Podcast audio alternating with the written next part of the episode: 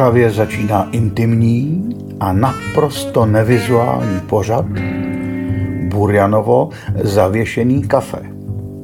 Já vás vítám a přeju příjemný poslech.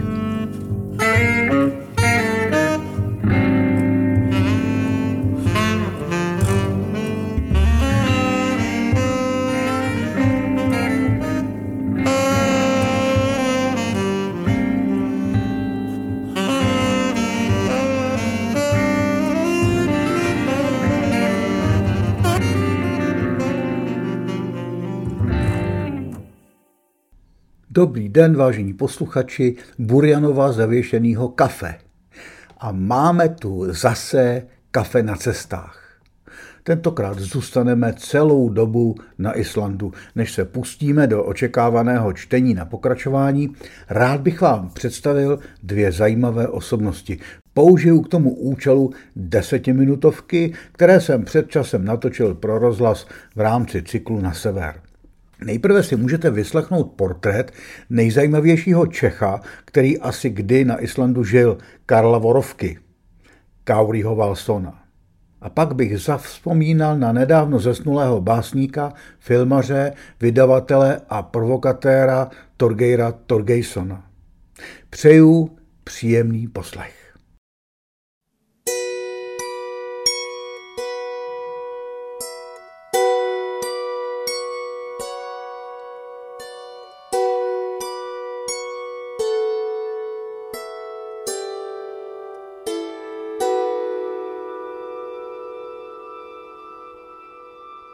Karel Vorovka alias Kauri Valson Island nejen navštívil, ale skutečně tam žil. Nenapsal sice žádný cestopis, nicméně snad ve všech českých cestopisech z Islandu vydaných u nás v letech 1948 až 1990 se o něm objevuje alespoň pár slov. Ke vzpomínání na tohoto velkého českého Islandiana si budeme opět pouštět hudbu skupiny Amína, tentokrát skladbu nazvanou Fias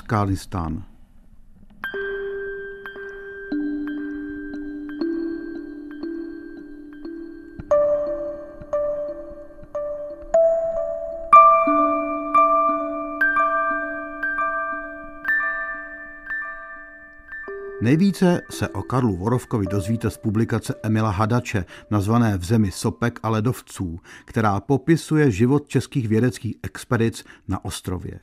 Karel Vorovka je dokonce uveden jako spoluautor jejich dvou kapitol a je v ní také jakýsi nástin jeho životopisu. Jeho otec, již dávno zemřelý docent Karlovy univerzity, byl rázovitý idealistický filozof, který ostře polemisoval s Masarykem a Rádlem. Karel studoval jazykovědu, hlavně germanistiku. Aby mohl řádně porozumět nejstarším literárním památkám severu, vydal se do země, kde ještě žije jazyk sák, na Island. Pracoval jako dělník na jakémsi dvorci ve Skagafjordu na severu ostrova a brzy se naučil dokonale islandsky – Později dostal stipendium do Dánska a do Švédska, nějakou dobu žil také na Fajerských ostrovech a tak zná prakticky všechny severské jazyky. Fajersky se naučil tak rychle a dokonale, že mu tamnější odborníci na znamení sympatie věnovali všechny dosud ve farštině vydané knihy, kterých ostatně není mnoho. Válka zastihla Karla na Islandě. Studoval právě zajímavý problém rytmus prózy. Chodil po ostrově a zapisoval si rytmus mluvené řeči a to bylo jeho neštěstí. Přišla anglická okupace, jako cizinec byl zatčen, byly u něho nalezeny tajemné zápisky a okamžitě bylo jasné, že je to špion. Poslali ho k výslechu do Anglie. Zápisky a veškeré jeho rukopisy, mimo jiné hotový pečlivý překlad ságy o Kýslovi, šli za ním druhou lodí. Karel sice šťastně dojel, ale jeho rukopisy a poznámky, výsledky mnohaleté práce, leží kdesi na dně Atlantiku. Tolik Emil Hadač v roce 1957.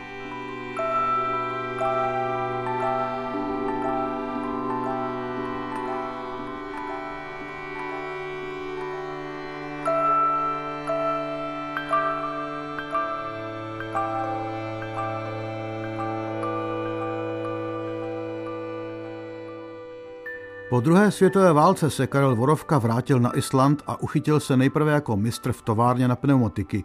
Když se na Islandu objevila česká vědecká expedice s Emilem Hadačem, dojížděl prý s poštou za Hadačovou výpravou do pustiny pravidelně každou sobotu. 50 kilometrů autobusem a pak 5 až 6 hodin pěšky přes lávové pole. Autor knihy V zemi sopek a ledovců o tom píše. Přespal několik hodin, chvíli u nás pobyl, pověděl nám lecos o Islandianech a islandských ságách a potom šel zase stejnou cestou zpět. Když sopka hekla v roce 1947 soptěla, vypravil se zvídavý Karel Vorovka k vulkánu. Velkou část ze vzdálenosti 120 kilometrů musel jít pěšky, protože jiný dopravní prostředek k Hekle neexistuje a nějakou dobu u sopky pobyl, aby viděl, jak taková sopka pracuje. O nocleh strach neměl. Vyhledal si již trochu vychladlou lávu, přitulil se k lábavému proudu a zima mu nebylo. Jednou to všem poněkud přehnal a tak mu zůstala na zádech pláště propálená díra velká jako dláň.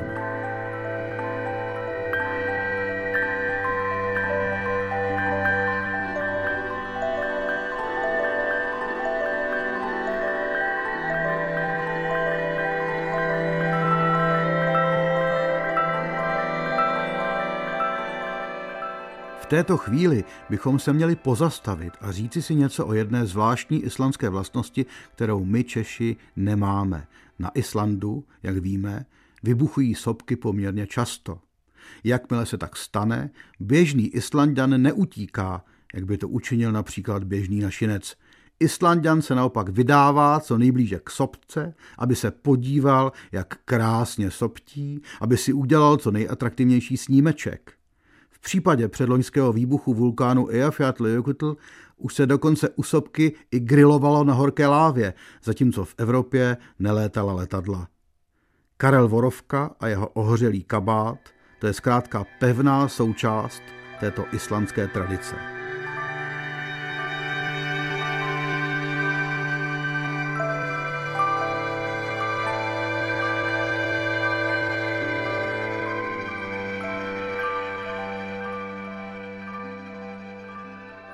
Práce s pneumatikami našeho lingvistu zjevně neuspokojovala a tak se v roce 1952 přihlásil na studium teologie a v roce 1954 získal hodnost kandidáta teologie.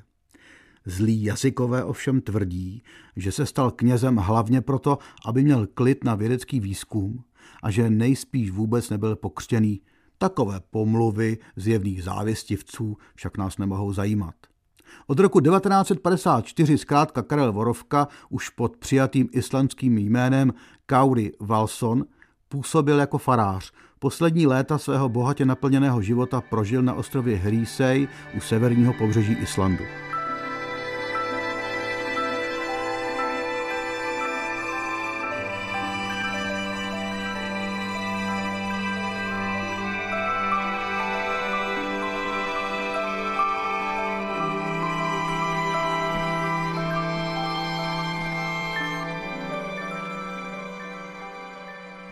Počátkem 80. let navštívila Kauriho Valsona spisovatelka a herečka Zuzana Kočová.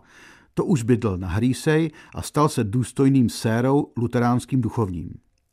Mluvili spolu o skřídcích, o Tobergu Tordarsonovi a poutnice Zuzana popsala ve své knize chvála putování důstojného pána sněhou a obdivem. Výtisk její knihy ho zastihl přesně na štědrý den roku 1984 a zhruba o měsíc později autorce odepsal. Sedím nad psacím strojem rozchechtaný tím, jak jste kosmeticky upravila můj vzhled, aby s tím mé vzdálené příbuzné mohly být spokojené. Dědek s infarktem a Alzheimerovým syndromem, za ten termín neberu zodpovědnost, jeden ze symptomů je verbální zapomnětlivost, má ovládané pohyby hrdého stáří.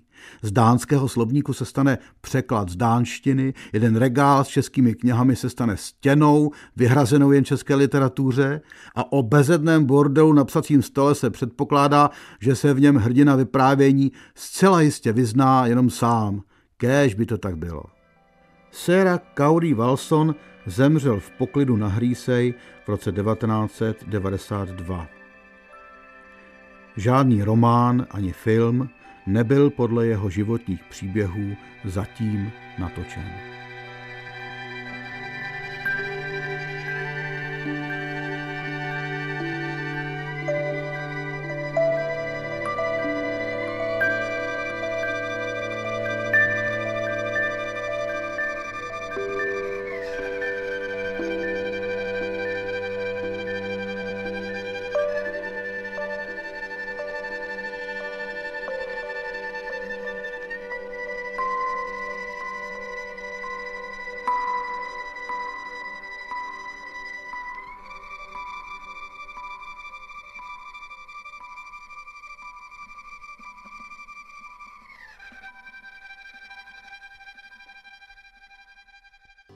Ostrované, sedláci na Islandu nikdy neměli armádu.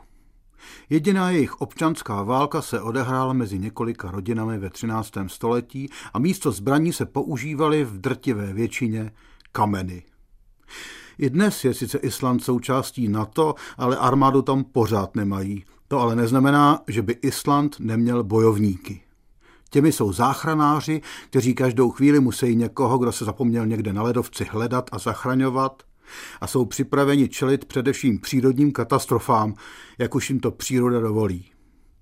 Islandané ovšem vyhráli i takzvanou trestčí válku nad Británií. Tak dlouho kroužili se svými rybářskými čluny kolem britského křižníku, až si velikost svého pásma pro lov ryb uhájili.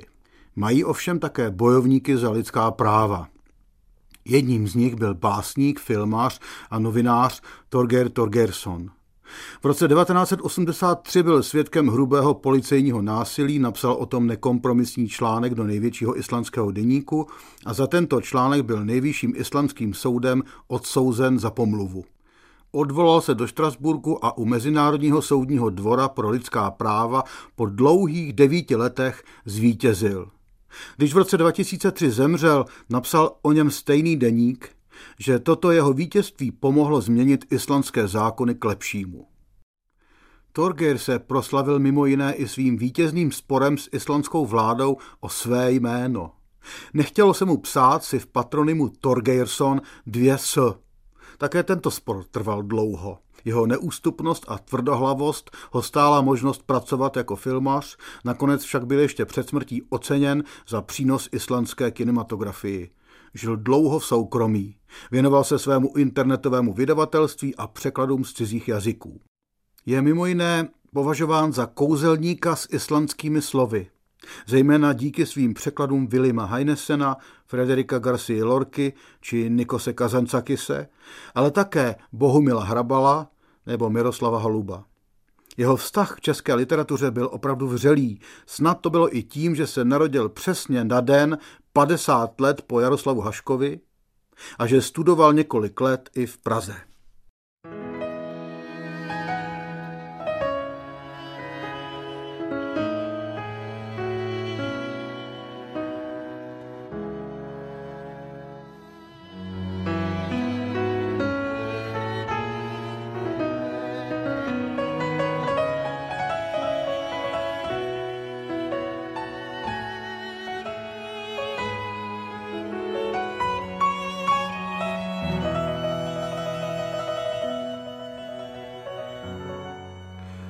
Také Torgeirova žena Wilborg Dagbjörnsdottir přeložila z angličtiny do islandštiny dva české básníky Miroslava Holuba a Ivana Verniše.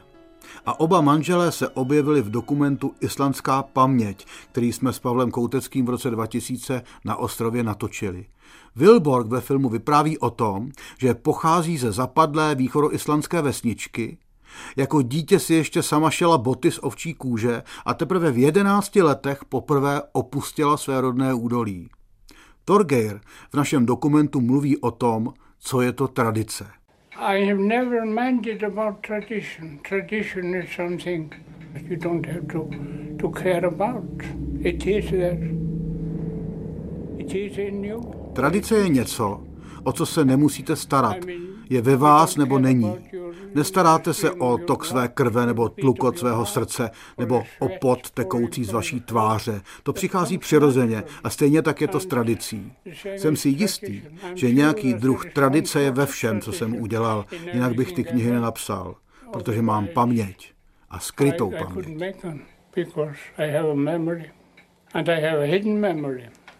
Báseň Příběh Ostrovana kterou Torgeir napsal a v překladu Heleny Kadečkové publikoval i v Límových Letter International, nejlépe dokládá, jak to s Torgeirovým vztahem k tradici a k jeho ostrovanství vlastně je.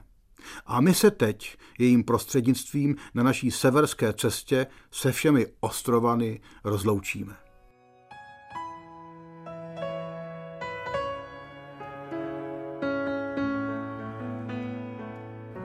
Ostrov je země uprostřed moře a kromě přelétavých ptáků, vrtošivých větrů a rozevlátých mraků k ní nikdo dlouho nezavítal. Až když minula doba kamená, bronzová a železná, začali si lidé stavět lodi a odplouvat ze zemí nemilovaných tažnými ptáky.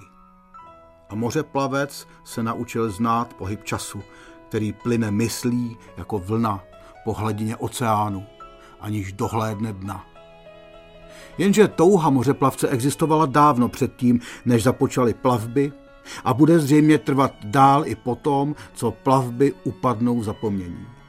Protože přeletavý pták, vrtošivý vítr a rozevlátý mrak jsou hnací silou duše těch, kdo dospívají k životu cestami útěků. Když však zkušený mořeplavec zapátrá ve své mysli zjistí, že ostrovy jsou roztroušené puntíky na tváři světa. Za to bolest je širá a hluboká jako moře. A zmocní se ho tichá tíseň ze zemí nemilovaných tažnými ptáky a spečlivě uspořádané tmy, která čeká na konci každé cesty. Tehdy se radši usadí na ostrově, než by se stále vracel k počátku a tak vzniká z přetlaku touhy a neklidu z cestovatele ostrovan. Tenhle příběh je ovšem notoricky známý, protože Ostrovan zarytě vykládá o svém domově jako o přeludu viděném z moře, až ostatní úpějí mořskou nemocí. Sám však nikdy nedospěje domů jinak, než oklikou přes celou země kouli.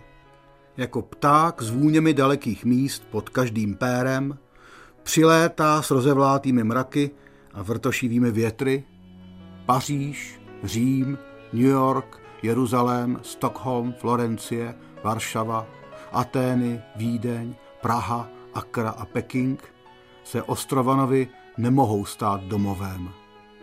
Avšak zastávky na věčné pouti z domova domů jsou mnohé.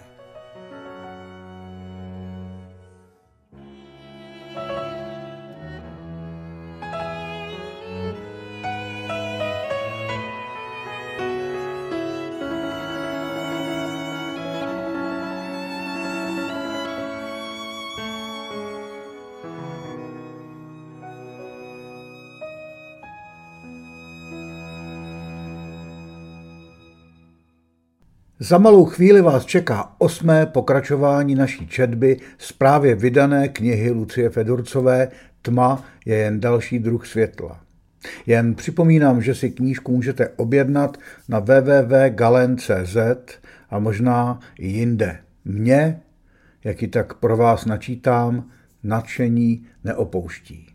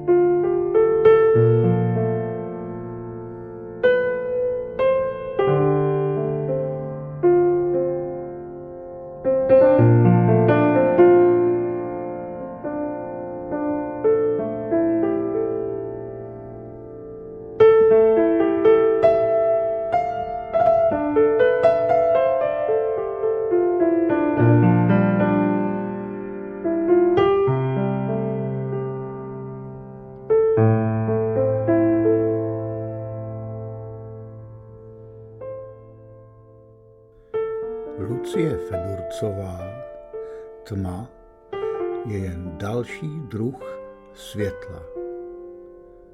Část osmá.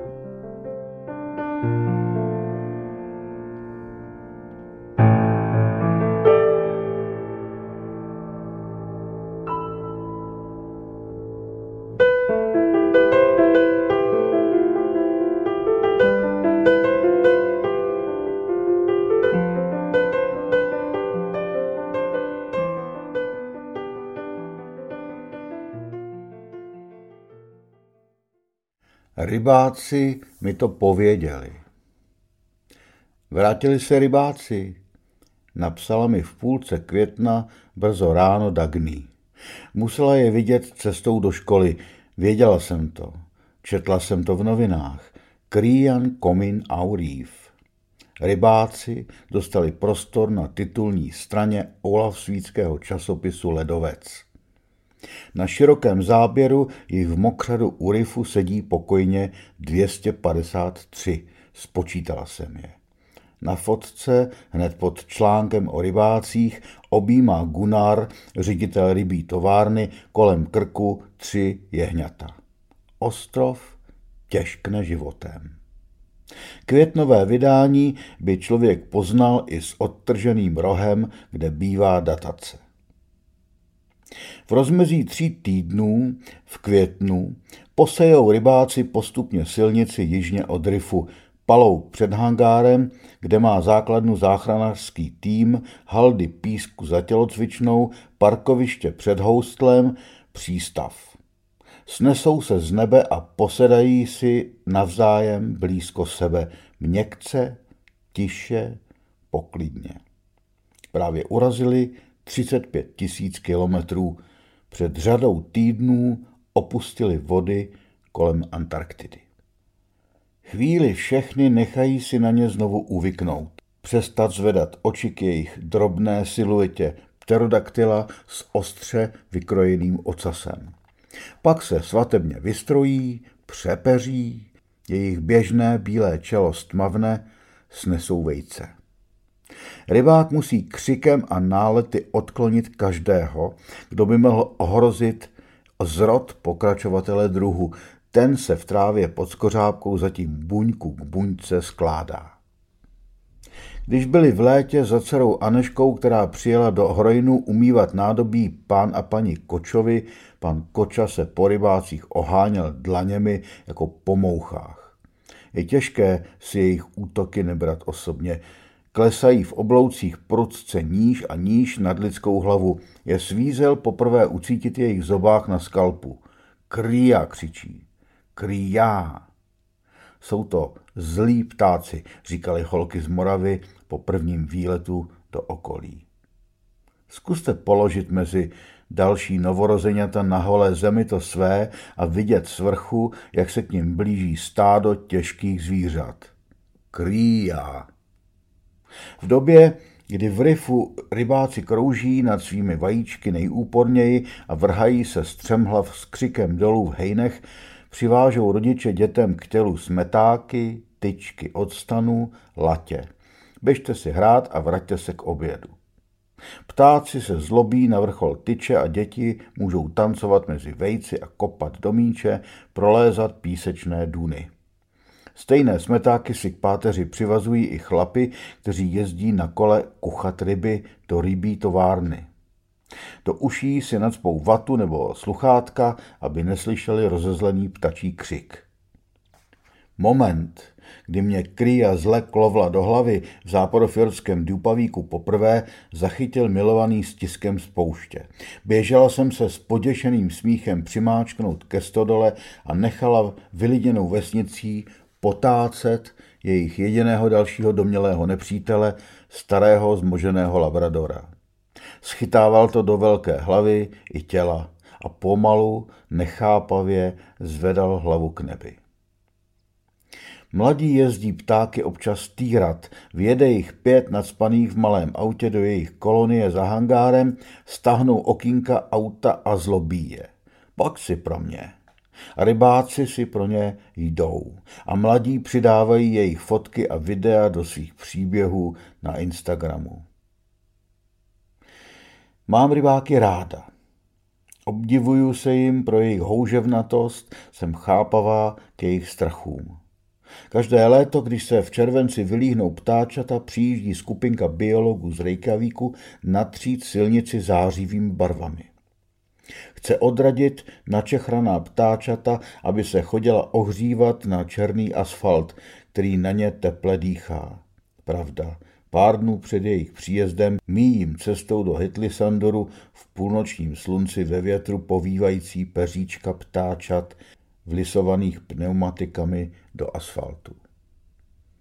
Celé jedno odpoledne uprostřed léta zasvětím focení odrůstajících ptáčat. Projíždím pomaličku autem hlavní ulicí v Rifu a přes špinavé sklo vidím ty neohrabané koule vylézat z trávy na okraji louky. Zvedají zobáky k obloze, na které s řevem krouží dospělci.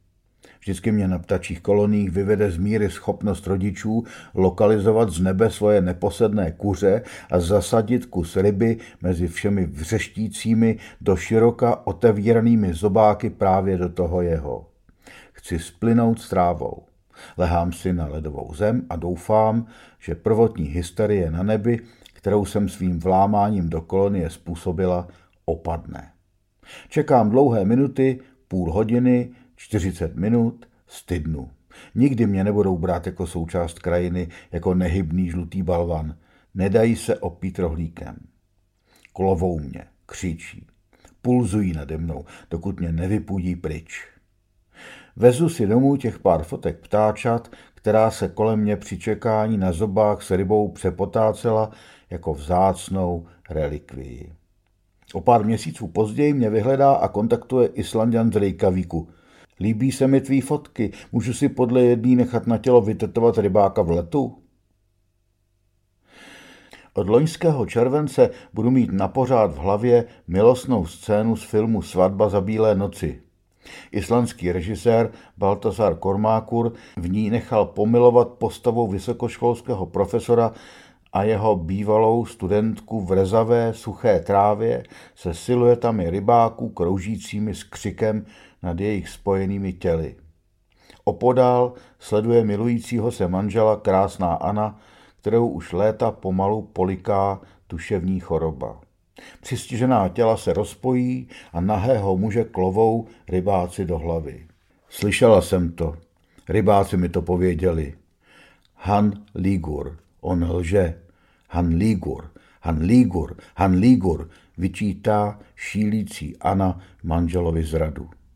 Týdny jsem to pak v řevu rybáků slyšela taky.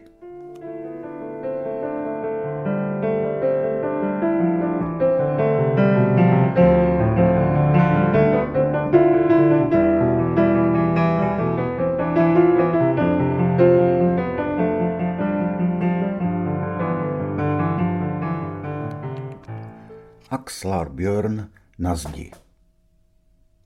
Axlar Björn na zdi. Začal si rozmýšlet jeho podobu. Měl ji ve svých rukou. Přemítal o rysech v jeho obličeji, o výšce čela, ortech, výrazu tváře.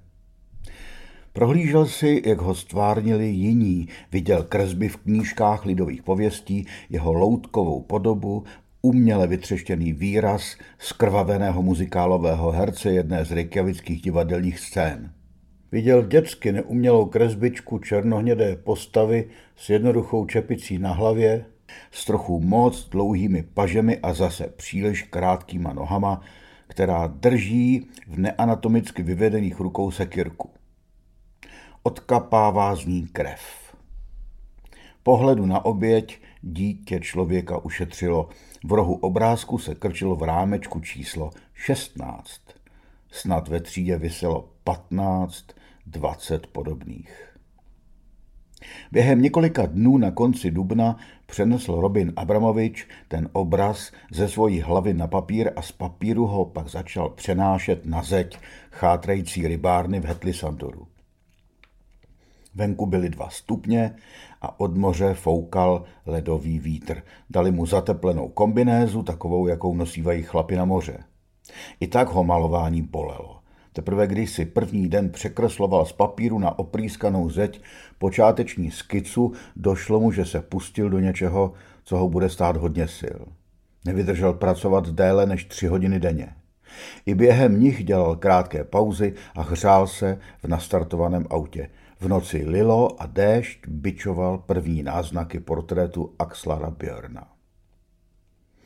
Když ráno přišel ke zdi, uviděl, že půlku jeho práce déšť smil. Celou zeď rozbrázdily jemňounké linky a potůčky černé barvy.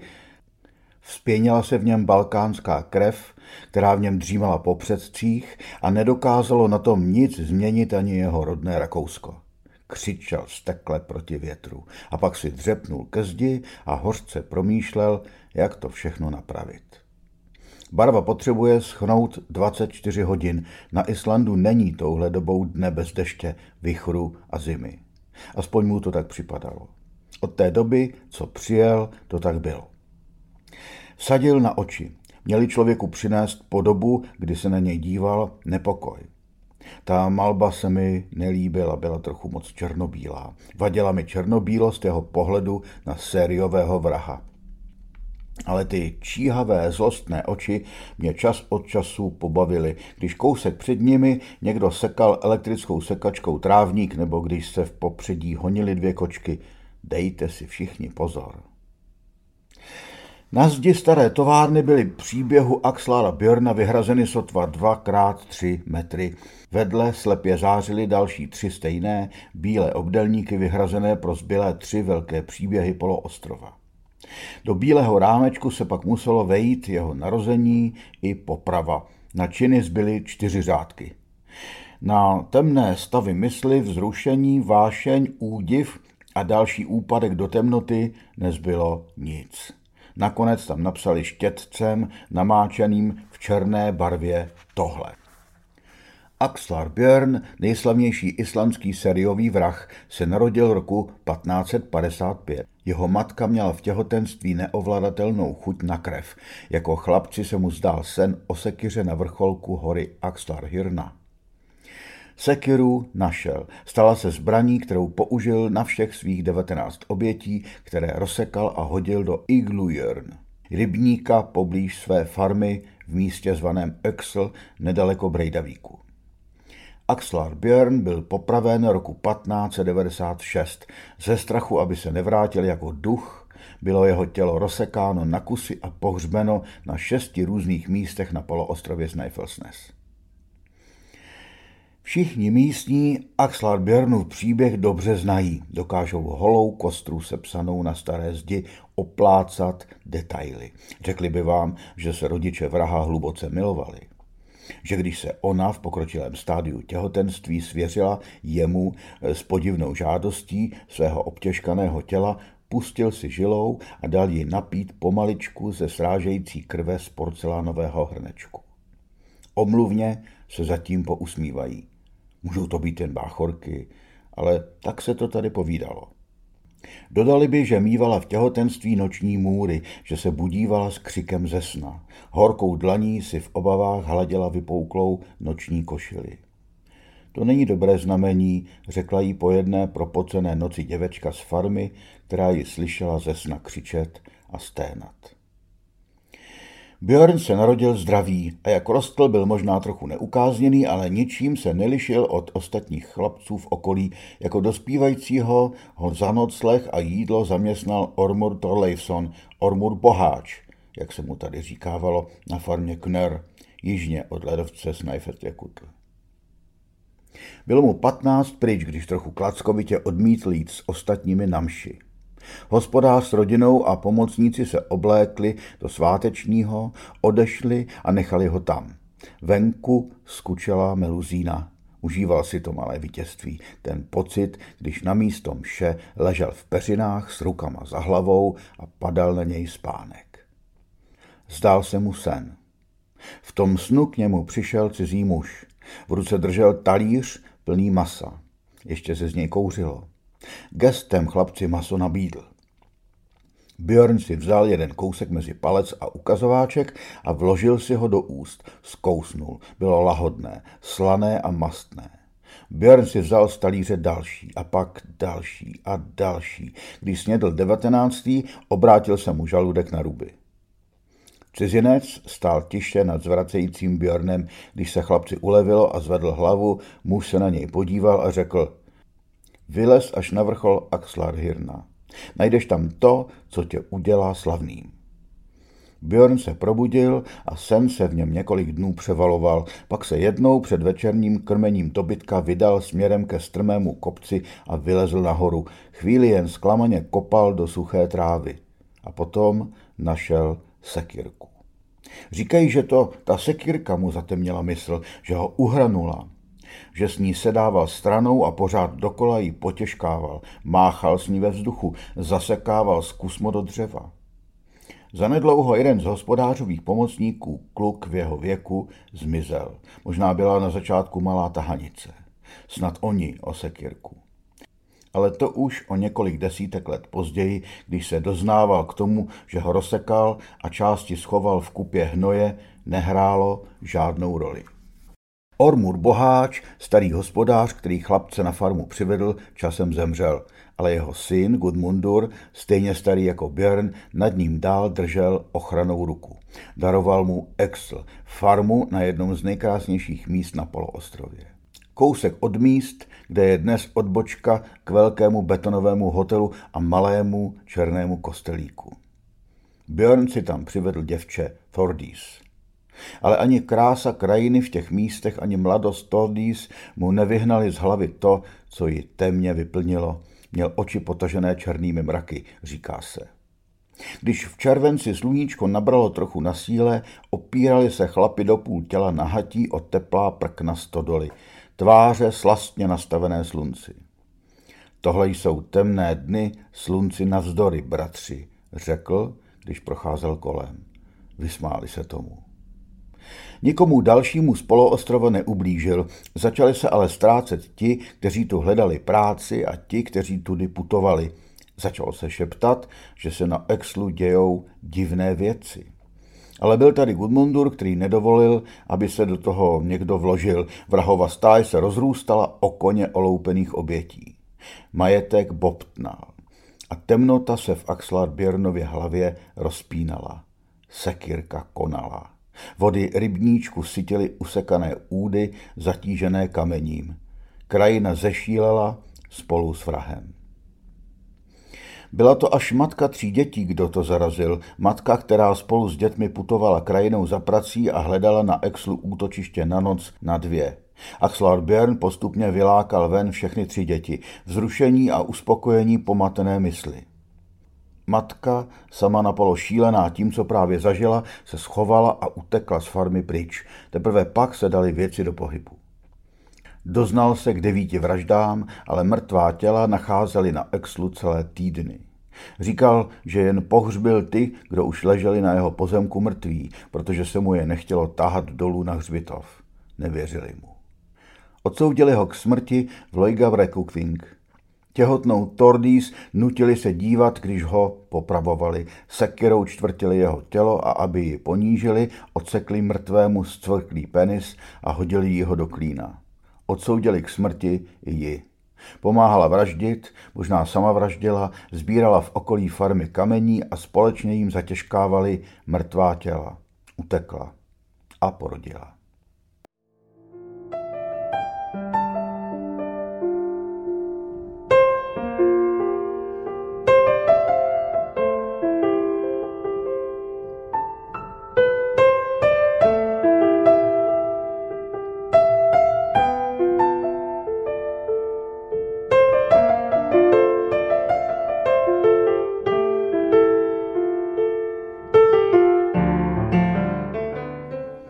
Chtěl jsem zobrazit cestu do středu země, ale jsem dobrý na portréty, tak mi ji nedali, řekl mi Robin Abramovič. Když maloval jeho i ji na západní zeď opuštěné rybárny, na její východní straně vznikala cesta do středu země. Skamarádil se s tou Mexikánkou, která ji malovala.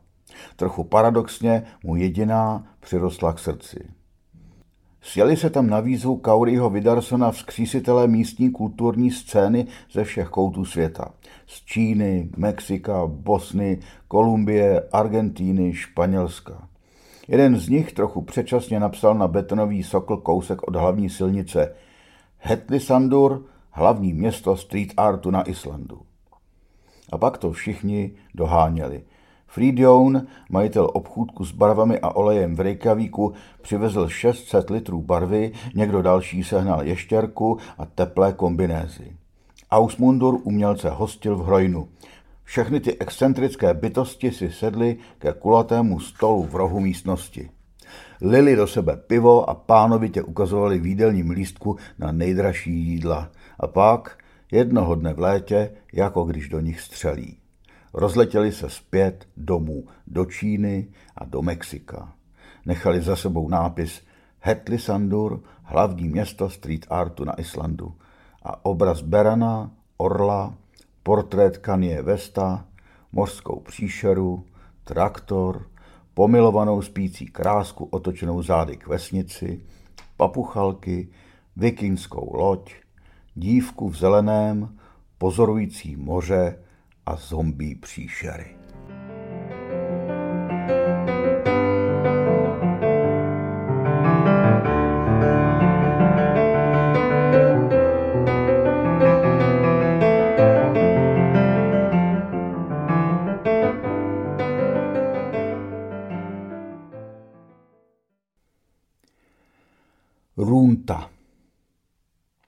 Před pěti lety jsem viděla ve slavné LGBT čtvrti Castro v San Francisku film American Graffiti.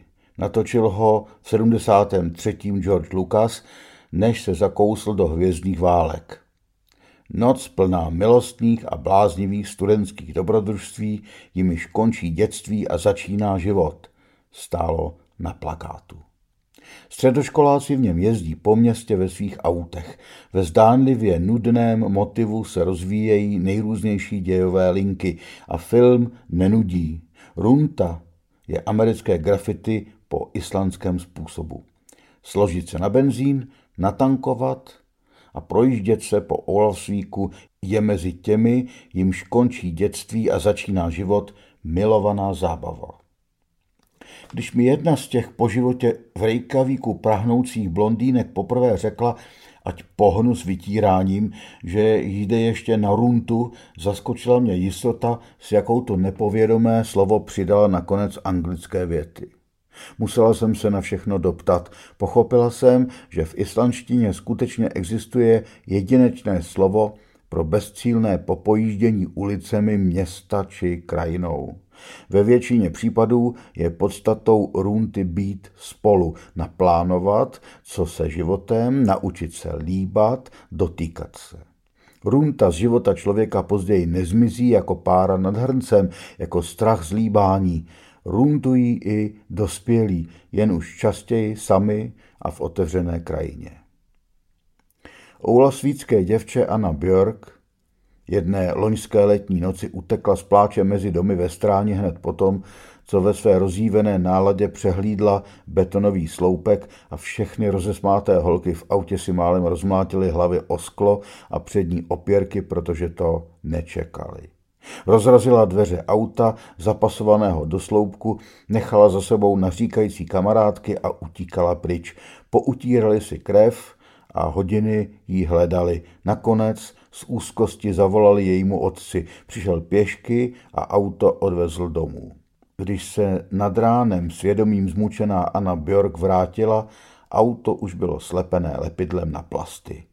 Všichni si oddechli, že nespáchala v kopcích sebevraždu. Pojeď se mnou na runtu, zaprosila Dagný. Pojeď, pojeď, bude se tě to líbit a slíbil mi ukázat, kde kdo bydlí, kde se kdo utopil, kde má Ausmundur v zimě ovce, tajnou studánku za Hetlisandurem, nad níž se klene kostra velryby. Jsem strašně unavená, řekla jsem. Koupíme si nanuka, plánovala. V deset u vás před domem, jo? Stála jsem po práci na podpadcích nad městem. Slunce jantarově svítilo nad mořem. Kupuju benzín, řekla velikářsky. Uložila jsem foťák na zadní sedadlo. Viděl jsem, že ho vezmeš. Oblíkla jsem si svůj nejhezčí svetr. Dojalo mě to. Má narvanou skříň nejnovějšími modely ze Zary a Asosu, ale vzala si šedočerný, ručně pletený islandský svetr z kousavé hrubé vlny. Našla jsem pro ní toho večera místo u počmárané motivy islandských ptáků. Ozařovalo jí půlnoční slunce. Vmáčkla jsem všechnu tu krásu spouští do obrazu. Její zrzavé vlasy jsou v zrzavém slunci nad islandským svetrem na těch několika fotkách oslňující. Vítr je vmítá do očí a do tváře a proplétá je s linkami na zdi v pozadí. Nemohla jsem si je následující dny přestat prohlížet. Jsem na nich hrozně krásná, řekla. Vyjeli jsme z města a jeli do sousední vesnice. Tady bydlí Runar, tady se utopil jeho brácha.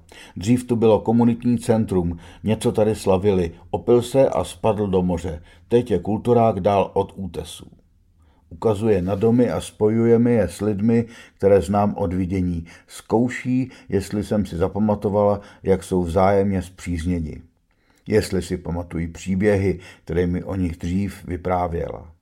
Projíždíme stejnou trasu znovu a já ukazuju na domy a zkouším se trefit do jmen těch, kteří teď oddychují v postelích uvnitř.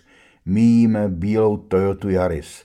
Za volantem letmo rozpoznávám kluka, který k nám chodívá ve čtvrtek pro pizzu. Zamávám mu.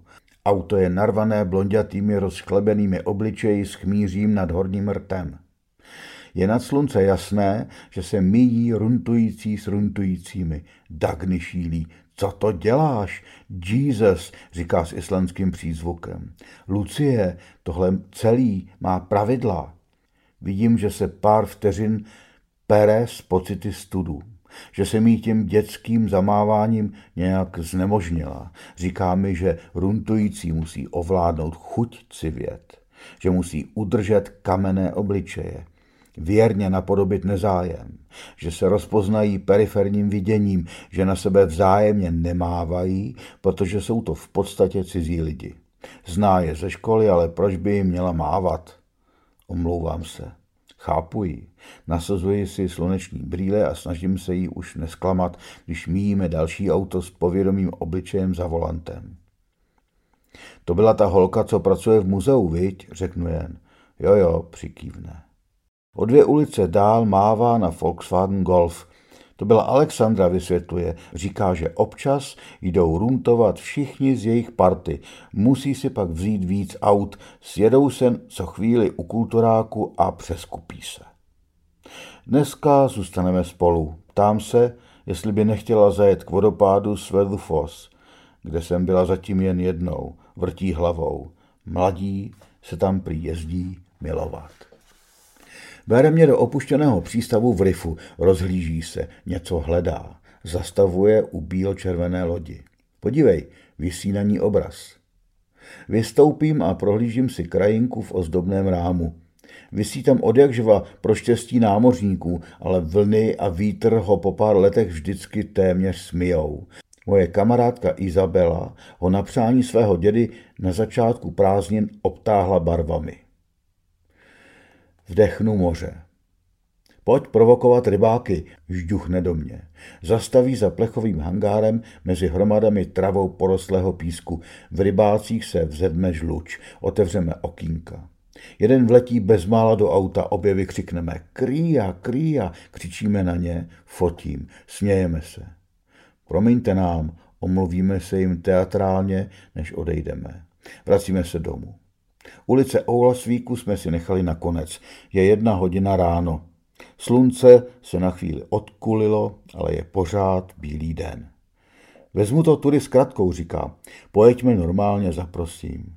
Jela jsem tudy tisíckrát, říká, a rozjede se vstříc písečným dunám. Motor křičí na prázdno, kola se jalově protáčejí pískem, auto leží na břiše a my tiše sedíme v něm. To máme za ty rybáky, řeknu odkrveně. Klekám si ve svých nejkrásnějších šatech v ledovém vichru vedle uvízlého auta a odhrabávám písek rukama. Lehám si a snažím se osvobodit podvozek. Mám zrnka písku ve vlasech, v puse, za nechty, za šaty. Zapírám se vší silou o přední kapotu a zarývám podpatky do písku. Dagny přidává plyn. Něco se pálí. Auto se zavrtá hloub. Máma se to nesmí dozvědět. Chci, aby mi bylo osmnáct a mohla jsem utéct do kopců jako Anna Björk. Ona se pohybuje na tenonké hraně mezi smíchem a pláčem, třesu se únavou a zimou. Milovaný jako spasitel přijíždí po 40 minutách s bundou a lopatami. Dagný se s příchodem mužského prvku vzdává o zodpovědnosti a přepadá jí liknavost. Dívá se na hodinky a zmiňuje, že za tři hodiny musí jít s mámou cvičit. A pak se čas jeví jako obrovská halda písku z jedné z těch dun v nekonečně velkých přesýpacích hodinách. Ležím pod autem, plivu písek, hledám kameny, podkládám kola, tlačíme, auto řve. Po hodině poskočí o metr dozadu. Vytvoříme si rutinu a znovu a znovu vyhrabáváme železné břicho, které po metrech poskakuje zpátky k rybákům. V půl čtvrté se kola dotknou štěrku. Oslavně vychází slunce, rybáci začínají řvát, obejme mě, zabořím zaprášený obličej do islandského svetru. Sedneme si na kapotu auta, Necháme se zalít paprsky a díváme se na devět obrovských děr, co po nás v písečné řece zbyly. Jestli tohle uvidí starosta poloostrova, máme tady s Runtou utrum, říká Dagny.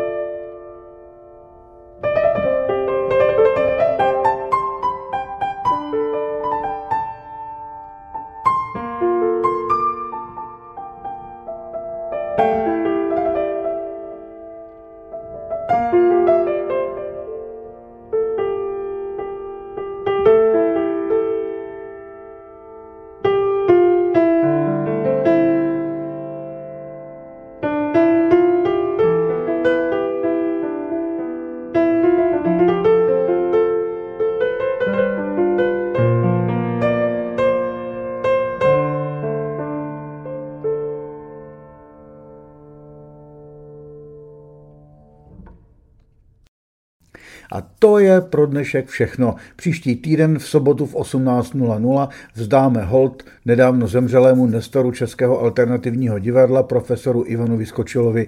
Bude o něm vyprávět Přemysl Rud. Můžete mi psát na jb.janburian.cz. Pokud byste chtěli podpořit tvorbu a distribuci podcastu Burjanovo zavěšený kafe, bude to od vás moc hezké a můžete poslat jakoukoliv částku od řekněme 50 korun do 100 tisíc, tedy záleží na tom, jak máte vysoké kapesné, na účet 478 399 8003 0800. Ale nebojte se, není to povinné. Srdečně vás zdraví Jan Burian